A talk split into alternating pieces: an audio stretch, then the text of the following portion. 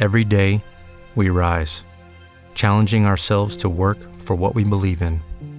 At U.S. Border Patrol, protecting our borders is more than a job, it's a calling. Agents answer the call, working together to keep our country and communities safe. If you're ready for a new mission, join U.S. Border Patrol and go beyond. Learn more at cbp.gov/careers. Hello, it is Ryan, and I was on a flight the other day playing one of my favorite social spin slot games on ChumbaCasino.com. I looked over the person sitting next to me, and you know what they were doing? They were also playing Chumba Casino. Coincidence? I think not. Everybody's loving having fun with it. Chumba Casino is home to hundreds of casino-style games that you can play for free anytime, anywhere, even at 30,000 feet. So sign up now at ChumbaCasino.com to claim your free welcome bonus. That's ChumbaCasino.com and live the Chumba life. No purchase necessary. VGW Group. Void were prohibited by law. See terms and conditions. 18 plus.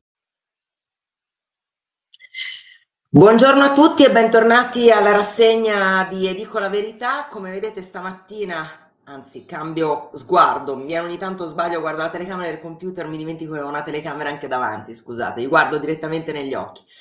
Come vedete stamattina dicevo non c'è sfondo. Per un problema tecnico, abbiamo lo sfondo di- del mio studio, eh, ma noi non ci buttiamo giù, trasformiamo i problemi in opportunità, quindi se vi piace anche questo sfondo con, vedete, le, si vedono anche un pezzettino dei piedini di, di Prodi in una vecchia copertina di Panorama del 2006. Il titolo di quella copertina era Il diavolo veste Prodi e, e c'è un Prodi con i tacchi, quindi quei tacchi che vedete sopra le mie macchine da scrivere sono i piedi di Prodi. Quindi se vi piace questo sfondo, magari fatemelo sapere che lo alterniamo agli altri con le foto di città che comunque continueremo a mandare appena risolviamo il problema tecnico. Però veniamo a noi, Santo del giorno. Santo del giorno è Sant'Agostino, vescovo e dottore della Chiesa e invece per quanto riguarda le notizie che avremmo trovato, le notizie dal passato e le notizie dell'edicola eh, del 1903, eh, il 28 agosto appunto del 1903 nasce l'Harley Davidson. Vi segnalo però anche un altro, un'altra notizia dal passato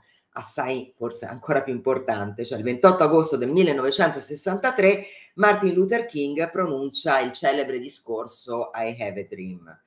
Queste le notizie che sarebbero finite sui giornali appunto tanti anni fa. Ma vediamo, vediamo invece le notizie che sono finite sui giornali oggi e partiamo come sempre dalla verità che continua ad aprire sul tema del sul caso Vannacci. L'apertura della verità ehm, è dedicata a un'intervista all'ex ministra della difesa Elisabetta Trenta. Parla Elisabetta Trenta, l'ex ministro della difesa Vannacci, punito per le denunce sull'uranio. La critica a Crosetto, il generale non andava rimosso. Il sospetto possibile gli sia costata cara la battaglia in difesa dei nostri soldati ammalatisi in missione.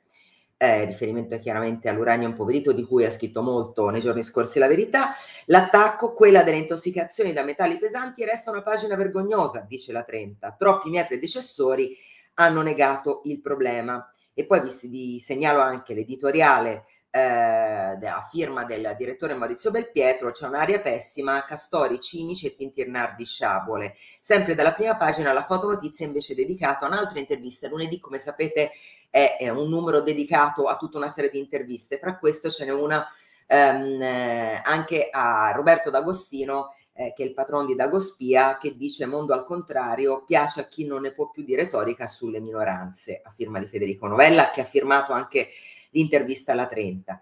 Torniamo invece all'editoriale del direttore Belpietro. Chi ha perso alle urne adesso teorizza un golpe democratico con l'aiuto del Colle.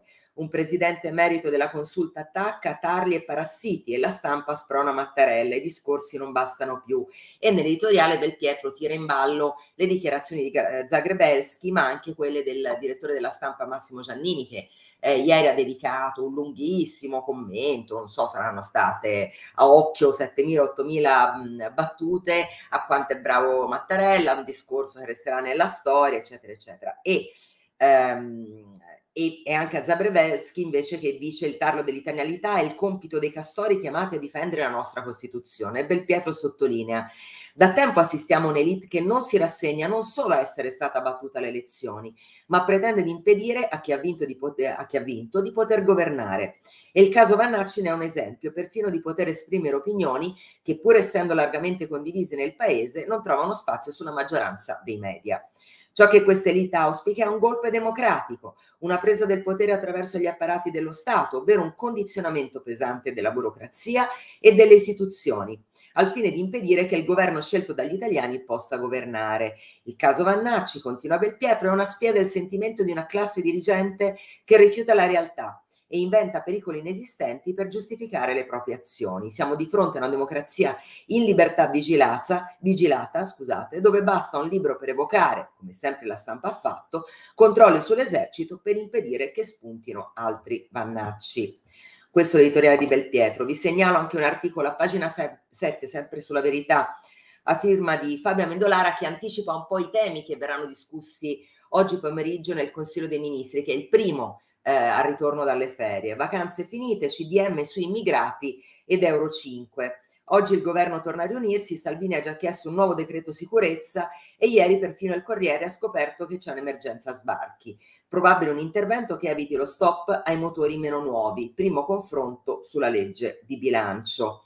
Sempre sulle pagine della verità, pagina 11, sul tema dell'Ucraina, un'intervista a firma di Stefano Piazza al generale Marco Bertolini, secondo il quale in Ucraina la trattativa è impossibile eh, Bertolini dice ormai è uno scontro di civiltà, almeno durante la guerra fredda fra potenze nemiche ci si parlava, l'Occidente non capisce che Kiev nella Nato è una minaccia esistenziale non solo per Putin ma per la Russia. E poi tornando al caso Vannacci, vi segnalo sempre dalla prima pagina, ma poi continua eh, all'interno della verità, la cartolina ehm, che esce ogni lunedì sulle pagine della verità, firma di Mario Giordano, dedicata appunto al caso Vannacci. Ed è una lettera, più che una cartolina, è una lettera a Mattarella. Caro Mattarella, ce l'ha davvero con Vannacci? Scrive Giordano. Um, mi, mi è, ascoltando Mattarella mi era sembrato di sentire solo un banale appello contro l'odio e il razzismo, parole su cui sarebbe impossibile avere da obiettare. Ehm, però ci hanno spiegato tutt'altro, dice Giordano riferendosi appunto ai commentatori eh, che tanto hanno apprezzato il, il, l'intervento di Mattarella. Lei, hanno detto, in realtà voleva intervenire a piedi uniti ne, nella, mm, nel, eh, nella, polemica del momento per difendere il suo nuovo cocco, il ministro Guido Crosetto, gran castigatore del generale, per attaccare la Premier Meloni, colpevole di silenzio in materia. Siccome mi sembra impossibile tutto ciò, scrive Giordano, ho aspettato per vedere una smentita dal colle, non è arrivata e quindi mi preoccupo. Avranno mica ragione quelli col cervello fino?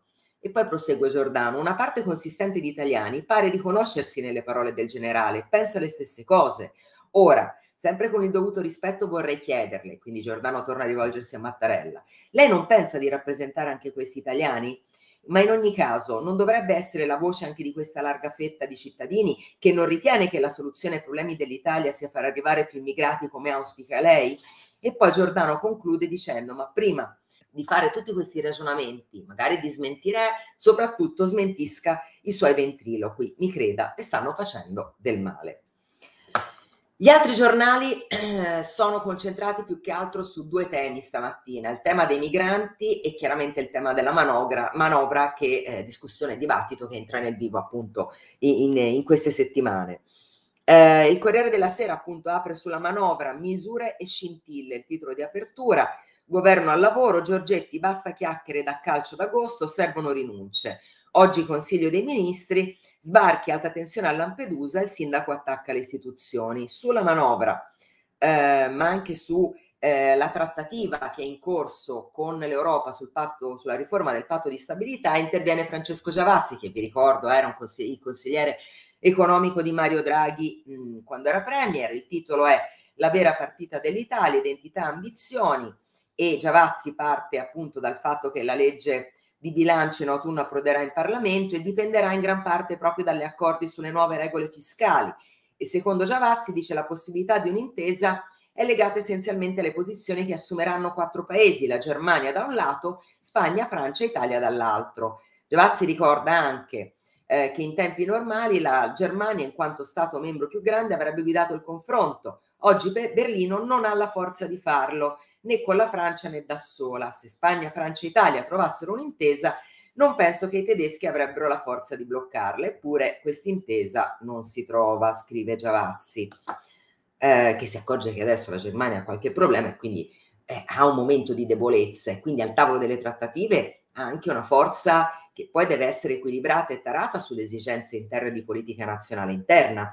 Eh, però Giavazzi la, la, butta un po' come stanno facendo, devo dire, guardate, in questi ultimi tre giorni è un tema che ricorre, cioè la, l'Italia che è il primo era stato Federico Fubini con un articolo sempre sul Corriere. Il tema è che l'Italia deve trovare un equilibrio, deve chiedere quasi un, di essere ascoltata e mediare con la Spagna, la Francia, sottolineando che con la Spagna però ci sono i rapporti della Premier con Vox, che in Francia i rapporti con Macron sono pessimi, invece bisogna chiedere un appoggio, eccetera. Tutto questo, questo dover trovare sempre un appoggio dagli altri invece di portare avanti una propria linea, una propria strategia, come se mh, mm, soffrissimo sempre di un complesso di Cenerentola, ecco anche nelle penne degli editorialisti eh, lascia un po', il, diciamo, un po' l'amaro in bocca. Comunque andiamo avanti con le pagine dei giornali, sempre il Corriere della Sera, pagina 2, la manovra sul tavolo, tensioni fra i vice premier, oggi il primo consiglio dei ministri post ferie, le distanze fra Salvini e Tajani e anche qua si torna su questa sfida fra Salvini da una parte, quindi Lega, e dall'altra Tajani um, e quindi si alimenta un po' la sensazione che ci sia questa spaccatura interna alla maggioranza fra i due vice premier su più fronti, dagli extra profitti al tema delle alleanze, anche in vista delle elezioni europee del 2024. Eh, pagina 3 del Corriere, Giorgetti, chiacchiere come nel calcio d'agosto andranno fatte rinunce, il titolare dell'economia è il nodo delle risorse da trovare ehm, e sul tema della manovra, ma anche sul tema dei rincari, torna e apre il giornale, oggi il primo CDM, il governo fa il pieno, aiuti per la benzina, manovre e rincari, si lavora per sostenere le famiglie, ipotesi social card, carburanti per i redditi bassi. E poi sotto il giornale fa notare PD da ricchi, boicotta ogni sostegno ai poveri. Su quello che finirà in manovra nella legge di bilancio c'è anche un inter- interessante articolo del Sole 24 Ore, a pagina 2, a firma di Valentina Melis, per i salari aiuti da 10,4 miliardi in cerca di, finan- di rifinanziamento. Nel 2023 sono state introdotte o potenziate cinque misure, dal taglio del cuneo contributivo alla detassazione dei premi di produttività per sostenere il potere d'acquisto dei lavoratori. E sempre sul Sole, la pagina dopo, si dedica un approfondimento, che poi è anche l'apertura del Sole 24 ore di oggi, all'assegno unico. Parte la corsa a 2 miliardi di risorse non utilizzate proiezioni di spesa fino a 16,6 miliardi dei 18,6 messi a budget, risparmi pure sul 2022, adesione sotto le attese e tante quote minime senza ISEE. Uh, sul tema dei, della manovra e della legge di bilancio vi segnalo anche Repubblica, pagina 4, il governo a caccia di 5 miliardi, si punta al taglio dei bonus fiscali. Le risorse del, per la legge di bilancio potrebbero arrivare dalla revisione delle 626 agevolazioni che valgono 82 miliardi.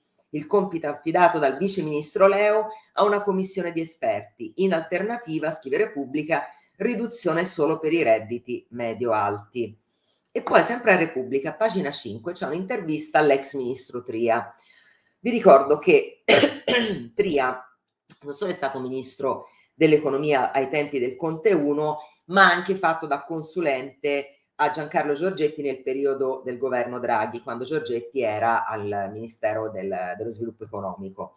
E cosa dice Tria? Per trovare fondi serve la spending review eh, e sul patto seguiamo i tedeschi. Quindi vi leggete Giavazzi che vi dice no, seguiamo i francesi e gli spagnoli. Tria dice no, no, seguiamo i tedeschi e che poi l'idea di seguire i tedeschi non è mai ottima, ecco perché poi insomma i tedeschi tendono a seguire solo se stessi, loro stessi e quindi diventa un po' anche qua un, un colpo alla Tafazzi. Ma poi cosa dice Tria? Um, sul PNRR non mancano le polemiche, troppo ambiziosi, so, troppi soldi tutti insieme, gli chiede l'intervistatore, cioè Eugenio Corso, e lui risponde, nulla giustifica la confusione attuale, però i problemi ci sono rischiamo di essere travolti da una montagna di progetti non finiti. Non a caso molti paesi hanno contenuto il prelievo dei fondi loro spettanti. A parte i fondi che non devono essere restituiti, sempre debito è e si cumula sui livelli che sappiamo. L'accoglienza entusiastica al PNRR con il grido e la chance per la crescita mi ha ricordato abbiamo abolito la povertà. E però qua Tria o anche chi lo intervista si dimentica di chiedergli cosa ne pensava appunto ai tempi del governo Conti, quando, eh, di Conte, questo lapsus freudiano è terrificante, visto mi chiamo Conte di cognome, governo Conte, quando ehm, appunto partì anche soprattutto nel Conte 2 eh, il, diciamo, il peccato originale poi del PNRR, cioè di tirare dentro eh, con una voracità incredibile il maggior numero di progetti, anche quelli che avevano poco senso, cose veramente minuscole, eh, con 180.000 progetti messi tutti dentro senza poi fare una valutazione eh, ante, ex ante di quelli che eh, si sarebbero potuti realmente finanziare. Però né l'intervistatore né Tria lo ricorda, anzi Tria dice, attenzione, eh, perché eh, Occorso gli dice, persino Draghi parlava però di debito buono e Tria dice, no, no, ma Draghi l'ha detto in un preciso momento di ripresa e non va frainteso.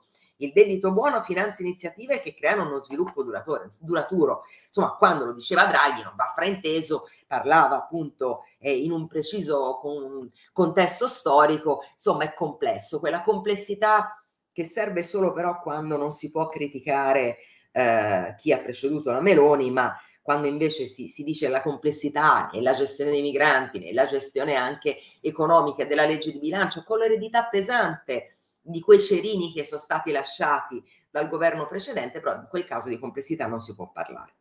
Andiamo avanti, sempre la, eh, sul tema ehm, dei fondi PNRR apre la stampa, boom di appalti nei comuni, rischio stop senza fondi PNRR, manovra la Premier, ascolto solo proposte realistiche e poi eh, si ricorda che oggi in CDM verrà discusso anche il, il fatto che viene trasferita la rete team a KKR.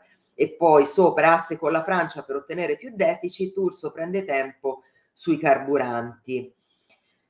L'altro tema che occupa le prime pagine di oggi, ma anche molte pagine di primi piani all'interno, è quello dei migranti, perché l'hotspot di Lampedusa scoppia. Vi ricordo che l'hotspot di Lampedusa può accogliere solo 400 persone e invece ne sono arrivati 4.300 nel centro di raccolta. Quindi ci torna, eh, torna su questo argomento il, il, il Corriere della Sera, pagina 6.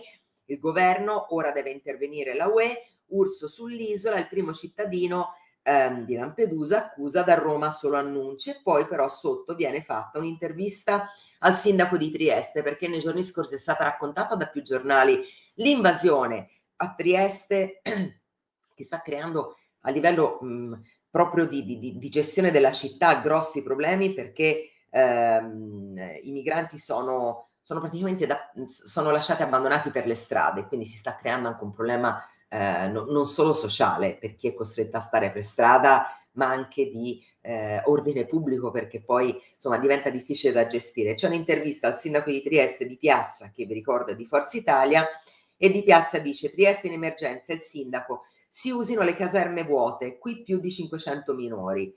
E poi Piazza dice che qui si vuole accusare la, la Meloni, invece la Meloni si sta, sta gestendo, sta affrontando l'emergenza in maniera corretta eh, e Piazza dice l'Unione eh, è l'Unione Europea e paesi come Malta o Grecia che respingono i migranti, eh, altre nazioni ci criticano, intanto siamo noi che paghiamo lo scotto. E poi eh, ricorda alla fine l'aspetto economico, dice da parte di chi interviene sul fronte associativo c'è un aspetto economico, è un business, un tot di entrate a testa per ciascun migrante, per queste realtà in certi casi più ne arrivano e meglio è.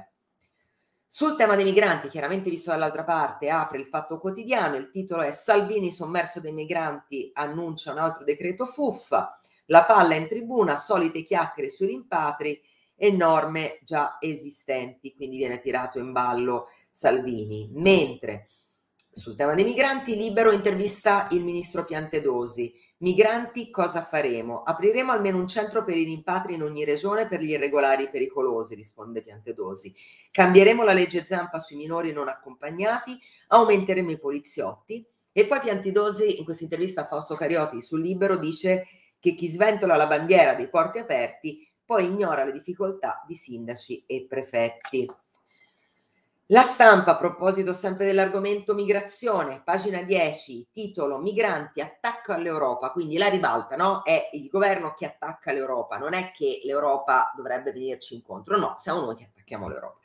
Il ministro Urso all'hotspot di Lampedusa, Bruxelles intervenga, sfida Meloni Salvini sul dossier, il sindaco chiede venga la Premier e sotto un'intervista a, Ro- a Roberto Chiuto, che è il governatore della, della presidente della regione Calabria, contributi alle famiglie più povere se assistono minori non accompagnati, e questa è la proposta di Occhiuto. alla pagina successiva la stampa intervista però anche Matteo eh, Zuppi, il presidente della CEI, che dice il governo non parli di emergenza, servono lucidità e integrazione.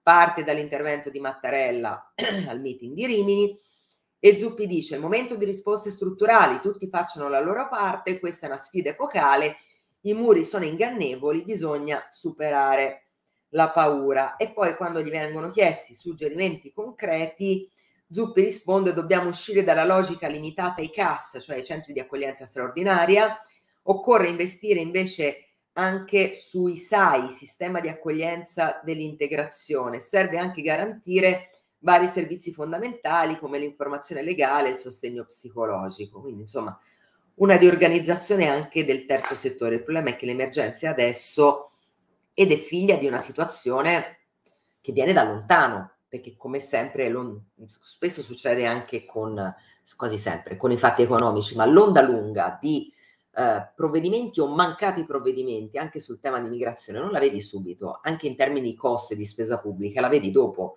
Quindi anche adesso si stanno vedendo gli effetti dei, di quelli che eh, volevano appunto fare entrare tutti, le risorse per sostenere l'economia, eccetera. E poi una volta entrati però non, non è stata mai gestita né con un dibattito anche eh, lucido la, l'integrazione, la gestione di quella che ha ragione Zuppi, non deve essere un'emergenza, va affrontata in maniera strutturale, però accorgersene ora magari è un pochino curioso, quantomeno. Eh, su invece il, la, la, politica in generale e diciamo quello che succede all'interno della maggioranza, ma anche all'interno dell'opposizione, vi segnalo a pagina 4 del Corriere un articolo a firma di Marco Cremonesi su Salvini il titolo è Lotta alla UE, castrazioni, italianità, i fronti di Salvini, aperta parentesi, attento a Vannacci, chiusa parentesi. Tornano vecchi bat- cavalli di battaglia e si accende la sfida agli alleati, la difesa dei temi trattati nel libro di Vannacci. Quindi anche qua si torna sullo scontro fra alleati, Forza Italia e Lega in vista delle europee e si sottolinea, Cremonesi sottolinea che un po' sono tornati i cavalli di battaglia e su questo Salvini tornerà a parlare, sta già tornando e li cavalcherà, soprattutto il tema dei migranti con la richiesta di un, la necessità di un altro decreto sicurezza.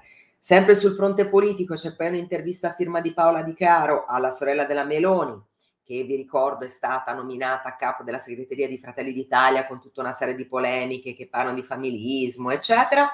E la Meloni a Paola Di Caro spiega che insomma eh, lei ha sempre fatto politica da 16 anni, ho dedicato la vita alla politica, non potevo più stare nell'ombra, però attenzione alla domanda, candidarmi alle europee? Preferirei, preferirei di no, ma sono un soldato, come per dire sono a disposizione, quindi questo non chiude la porta a una possibile candidatura alle europee. Sempre in termini di politica, però, visto dalla parte dell'opposizione, vi segnalo un imperdibile scherzo, è una battuta Intervista a eh, Calenda, penso a un nuovo partito, Renzi una delusione, ho sbagliato io a fidarmi, Calenda costituente a ottobre, spese militari, Dashline un errore. E Calenda quindi non solo il terzo polo, siamo già al quinto, il sesto, il settimo, non pago dei risultati che ha avuto alle ultime elezioni, la spaccatura con Renzi, prima quella con più Europa, vuole addirittura fare un altro partito, bisogna capire con chi e quanto durerà. Sul tema dei migranti, ma anche su un attacco a Salvini, apre la Repubblica, migranti Salvini all'attacco, Meloni in difficoltà per il boom di sbarchi, subisce gli affondi del leader leghista che chiede nuovi decreti sicurezza, falliti tentativi diplomatici dell'esecutivo per contenere le partenze, più 38% dopo l'accordo con la Tunisia di Sayed.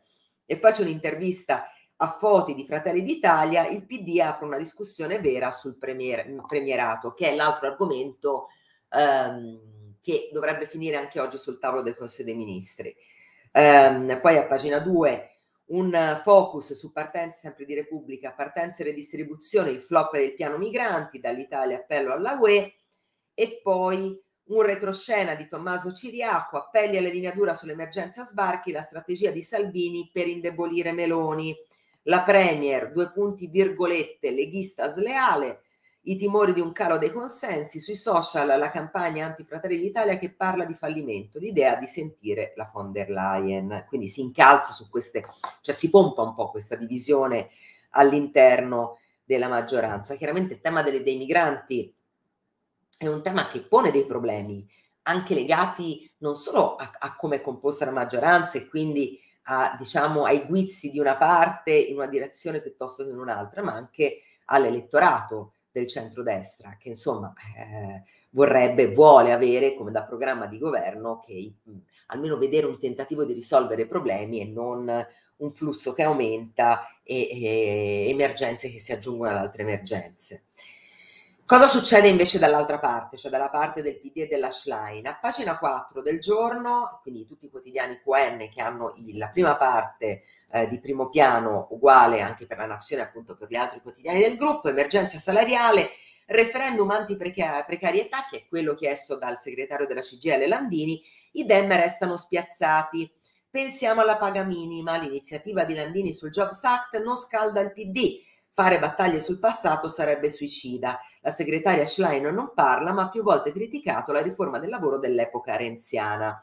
E poi alla pagina successiva c'è un'intervista all'economista Nannicini, che è il padre del Jobs Act, CGL PD a corto di idee, abbiamo creato più, più lavoro. E Nannicini dice altro che abolire la nostra legge, andrebbe applicata meglio, ma enfatizzare il passaggio sull'articolo 18 fu un errore, così si è rotto il dialogo col sindacato sulle relazioni eh, Meloni-Schlein con un pezzo che dà un, un, punto di vista, un articolo dà un punto di vista diverso e abbastanza interessante. È il Fatto Quotidiano a pagina 2 che sottolinea questo asse Meloni-Schlein contro i presidenti di regione, Zaia primo della lista.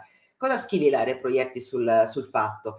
Lei in un sol colpo si assicurerebbe lo sfratto del lei è inteso la Meloni, lo sfratto del doge Luca Zaia prenotando gioco forza per Fratelli d'Italia la poltrona sua e già che c'è anche altre, come quella oggi occupata da Michele Emiliano in Puglia, regione assai amata per le vacanze, ma che soprattutto ha dato i Natali a Pinuccio Tatarella. L'altra, ovvero la Schlein, pur mettendo in conto le possibili conseguenze, compresa una rovinosa sconfitta elettorale, in nome del rinnovamento si toglierebbe di torno Vincenzo De Luca e un concorrente interno ingombrante come Stefano Bonaccini. La convergenza parallela fra Giorgia Meloni e Ellie Schlein sul niente al terzo mandato per i presidenti di regione più che una suggestione, rischia di diventare il sudoku politico delle prossime settimane.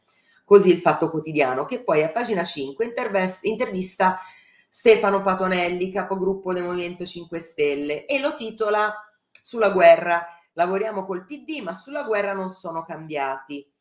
L'intervista a firma di Luca De Carolis, ehm, a un certo punto De Carolis chiede a Patonelli, la segretaria Dem ha condiviso la decisione della Germania di rinviare di cinque anni l'aumento delle spese militari al 2% del PIL. E l'ex ministro della difesa Lorenzo Guerini, che è del PD, si è irritato. Risponde Patonelli, non entro in casa d'altri, ma il momento in cui si sta, ci, eh, si sta in un'alleanza è giusto compartecipare alle decisioni. L'aumento al 2% era maturato in condizioni diverse da quelle attuali. La Germania ha ragione. Domanda dell'intervistatore. Ma Schlein non dirà mai no all'invio di armi all'Ucraina. Su questo il PD, risponde Patonelli, non ha cambiato pelle. È inutile invocare un maggior peso della UE se non c'è l'elemento di discontinuità del blocco all'invio di armi, perché quel modello ha portato un anno e mezzo di guerra con un numero impressionante di vittime. Tutte, tutte e due le parti devono cedere qualcosa per arrivare alla pace. Sull'opposizione e i problemi interni c'è anche un articolo a firma di Pasquale Napolitano sul giornale a pagina 9, meno armamenti, più tasse e droga, l'agenda Schlein è incompatibile con i moderati PD. La segretaria vuole fisco più pesante, stupefacenti legalizzati e rinvio degli impegni NATO e ora i suoi sono allarmati. Su tutti i giornali c'è poi, ci sono degli articoli di ritorno sempre sul caso Prigoshin, quindi su, sul allo schianto dell'aereo, sulla morte del, del vertice della, dei mercenari della Wagner. A pagina 10 del Corriere della Sera Mosca conferma, è stato fatto l'esame del DNA, Prigoshin è morto, la prova del DNA, ma i dubbi sul disastro, attese risposte da rottami e scatole nere dell'aereo, ma non è chiaro chi li potrà esaminare. E mentre il giornale a pagina 12 torna su un dettaglio che compariva anche nei, nei giornali, in alcuni articoli di ieri, la profezia shock di Prigoshin, Mosca, un aereo che cadrà, un blogger, un blogger vicino al leader Wagner pubblica un'intervista premonitrice di aprile, meglio essere ucciso che mentire. Uh, vi segnalo anche la, nella prima pagina di Repubblica, e viene ripreso a pagina 13, un articolo dal corrispondente da New York Paolo Mastrolilli, le attività in Italia dell'agente russa che reclutava le spie. Natalia Burrinova, ricercata dall'FBI, inquinava le opinioni pubbliche occidentali. E poi sotto c'è un'intervista all'ex presidente della Commissione Esteri, eh, Fabrizio Cicchitto, che era stato già deputato del PDL e capo della Commissione Esteri, appunto, che dice, e torna sul caso Vannacci, anche dietro Vannacci si può vedere la mano di Putin, vogliono spaccare la maggioranza. Ecco, questo il voler trovare la mano di Putin dietro al libro di Vannacci è una cosa che torna, piace molto, a, per esempio a Paolo Berizzi della Repubblica, ma anche ad altri che insinuano appunto questo collegamento, addirittura vengono coinvolti o si chiede il coinvolgimento del COPAS e dei servizi segreti per capire se c'è un tentativo eh, di, di, qualcuno di cavalcare il libro di Vannacci addirittura per fare in modo che una parte dell'esercito si faccia avanti e porti avanti la campagna per uscire dalla Nato. Onestamente mi sembra veramente azzardato vedere un disegno del genere, anzi si continua nel dare ma ancora maggiore risalto al libro di Vannacci e tutto quello che c'è dentro per poi far partire altri, eh, altre volate che col libro e con quello che ha scritto Vannacci c'entrano poco, bisogna vedere poi se Vannacci si presterà o meno. Ieri ci sono stati degli aggiustamenti, Vannacci ha detto non, non mi tirate dentro, soprattutto rivolto a chi appunto vuole fare raccogliere firme in una direzione piuttosto che un'altra. Vediamo cosa succederà. Però sempre su questo tema vi segnalo anche a pagina 6 di Libero eh, un articolo a firma di Enrico Paoli. Il nemico di Vannacci è pronto per la Nato e si riferisce al ministro Crosetto, il capo di Stato Maggiore della Difesa che ha congelato il generale scrittore sostenuto da Meloni e Crosetto e dal Quirinale per guidare i soldati dell'alleanza. Ehm, Cambiamo un po' argomento. Su, oggi in CDM si discuterà anche il tema dell'Eco 5, di tutto quello che è successo a Torino con il ban appunto alle auto e che, che, ha tenuto banco, di cui ha scritto anche molto la verità nei giorni scorsi. Tema che ci porta poi a tutti i danni, all'impatto di, eh, diciamo del, dell'ideologia, di quello che è ideologico nella transizione green e tutto quello che è ideologico poi non pensa agli effetti che alcuni provvedimenti adottati anche a livello, soprattutto a livello europeo sulla transizione green hanno sull'economia, quell'onda lunga di cui vi parlavo prima anche in tema di, di, di migrazione. E ecco, ci, ci, sono tanti risvegli ultimamente, noi della verità ne abbiamo scritto tantissimo, ehm, continuiamo a scrivere, però ultimamente c'è, c'è qualche risveglio, questo ci, ci rende contenti. Vi segnalo per esempio nella prima pagina del foglio un commento del direttore Claudio Cerasa contro le ecoansie è l'ora di un ragionevole climate optimism. Non è vero che non stiamo facendo nulla, non è vero che non si può fare nulla, anzi sappiamo come evitare che le cose peggiorino e stiamo facendo progressi. Meno notizie cast- catastrofiste non verificate, più dati.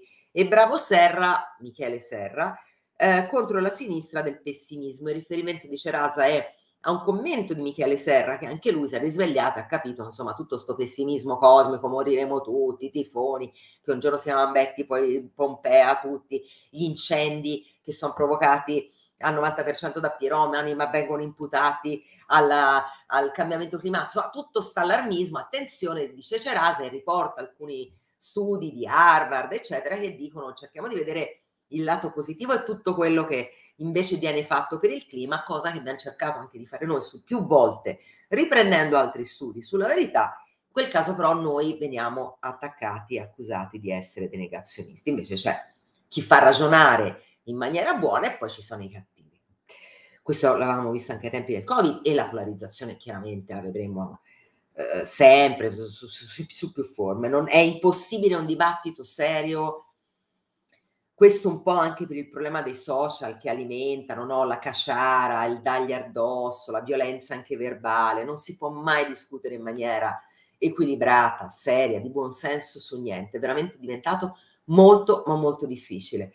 E, ehm, è colpa dei giornali, alcuni giornali, è colpa di alcuni giornalisti, è colpa eh, di alcuni utenti social, è colpa di alcuni politici, è colpa di voler condensare sempre in messaggi brevi, in slogan, eh, argomenti che invece appunto avrebbero bisogno di approfondimenti, però a perderci siamo tutti.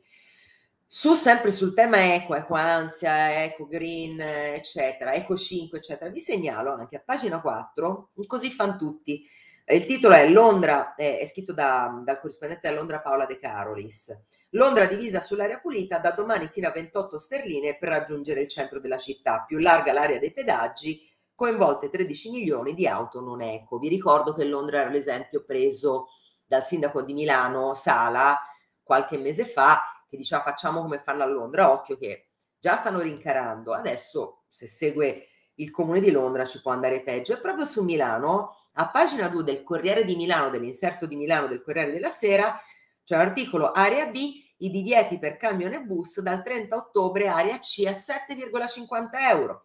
Obbligo di rilevatore dell'angolo cieco per i mezzi pesanti. Le regole per Euro 2, 4 e 5. Quindi insomma, Sala ci ha preso gusto e continua. Nel frattempo sta pedonalizzando le, le, le, e c'è Corso Buenos Aires, le piste ciclabili, non ci si potrà più fermare. Andiamo avanti. Fra i risvegli, in realtà un po' lo ha sempre detto lui, ehm, c'è un'intervista, pagina 7 di Libero, eh, all'ex leader di Lega Ambiente, Chicco Testa, il centrodestra può vincere con l'ecologia, se fa troppo verde la Schlein perde.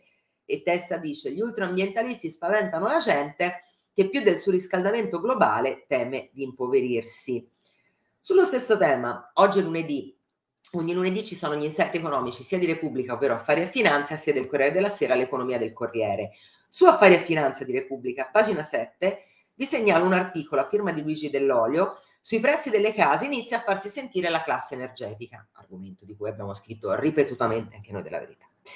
Con il calo delle compravendite tengono i valori degli alloggi nuovi di alcune città soffrono gli altri e c'è appunto tutto un, un focus molto tecnico sul borsino del mattone in Italia e su come sta cambiando su, e sull'impatto eh, della, della, classe energetica sui prezzi. Eh, vi segnalo infine l'apertura del messaggero eh, che apre sulla lotta viola- alla violenza di genere, avvia- arrivano le lezioni in classe, il piano del governo, da settembre anche i ragazzi saliranno in cattedra si torna al caso di Caivano, le minacce dei boss alle mamme, non parlate degli stupri e poi ehm, riferimento è a, a un'intervista al ministro Valditara che lancia le lezioni in classe per combattere la violenza di genere e quindi spiega i provvedimenti che verranno presi dal governo. Sono le 8.36, oggi stranamente sono riuscita a stare nei tempi. Um, ne approfitto per salutare vediamo se mi funziona il mouse, non mi funziona, ma per salutare qualcuno di voi e per leggere qualche messaggio. Eh, intanto un buongiorno a Anna Maria D'Accampo, eh, a Santa Daniello, a Giampaola Rossi che ci segue tutte le mattine, che mi scrive Calenda ed era molto difficile riuscirci, ancora più inaffidabile di Renzi, quell'aggravante che è meno furbo e meno carismatico la Fiorentina che ha conosciuto Renzi in tempi non sospetti, vi assicuro che sì, eh, Renzi è molto furbo e, e, e, molto carismatico nel senso che quando parla poi ha, ha, presa sulle persone, questo sicuramente. Poi quando arriva al governo è tutta un'altra storia. Eh, salutiamo Anna Buttarelli eh, e poi ehm, eh, Giovanni Droster, eh, Maria Cristina Verza, Cristina Luciani, eh, Ida Leonese, insomma, gra- grazie a tutti per seguirci tutti i giorni. Ne approfitto che oggi abbiamo chiuso prima, sono le 8.37, ci rivediamo domattina, sempre a quest'ora, su E dico la verità. Vi auguro una buona giornata e a domani.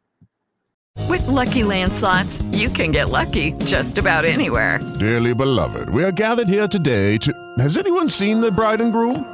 Sorry, sorry, we're here. We were getting lucky in the limo and we lost track of time. No, Lucky Land Casino, with cash prizes that add up quicker than a guest registry. In that case, I pronounce you lucky. Play for free at LuckyLandSlots.com. Daily bonuses are waiting. No purchase necessary. Void where prohibited by law. 18 plus. Terms and conditions apply. See website for details.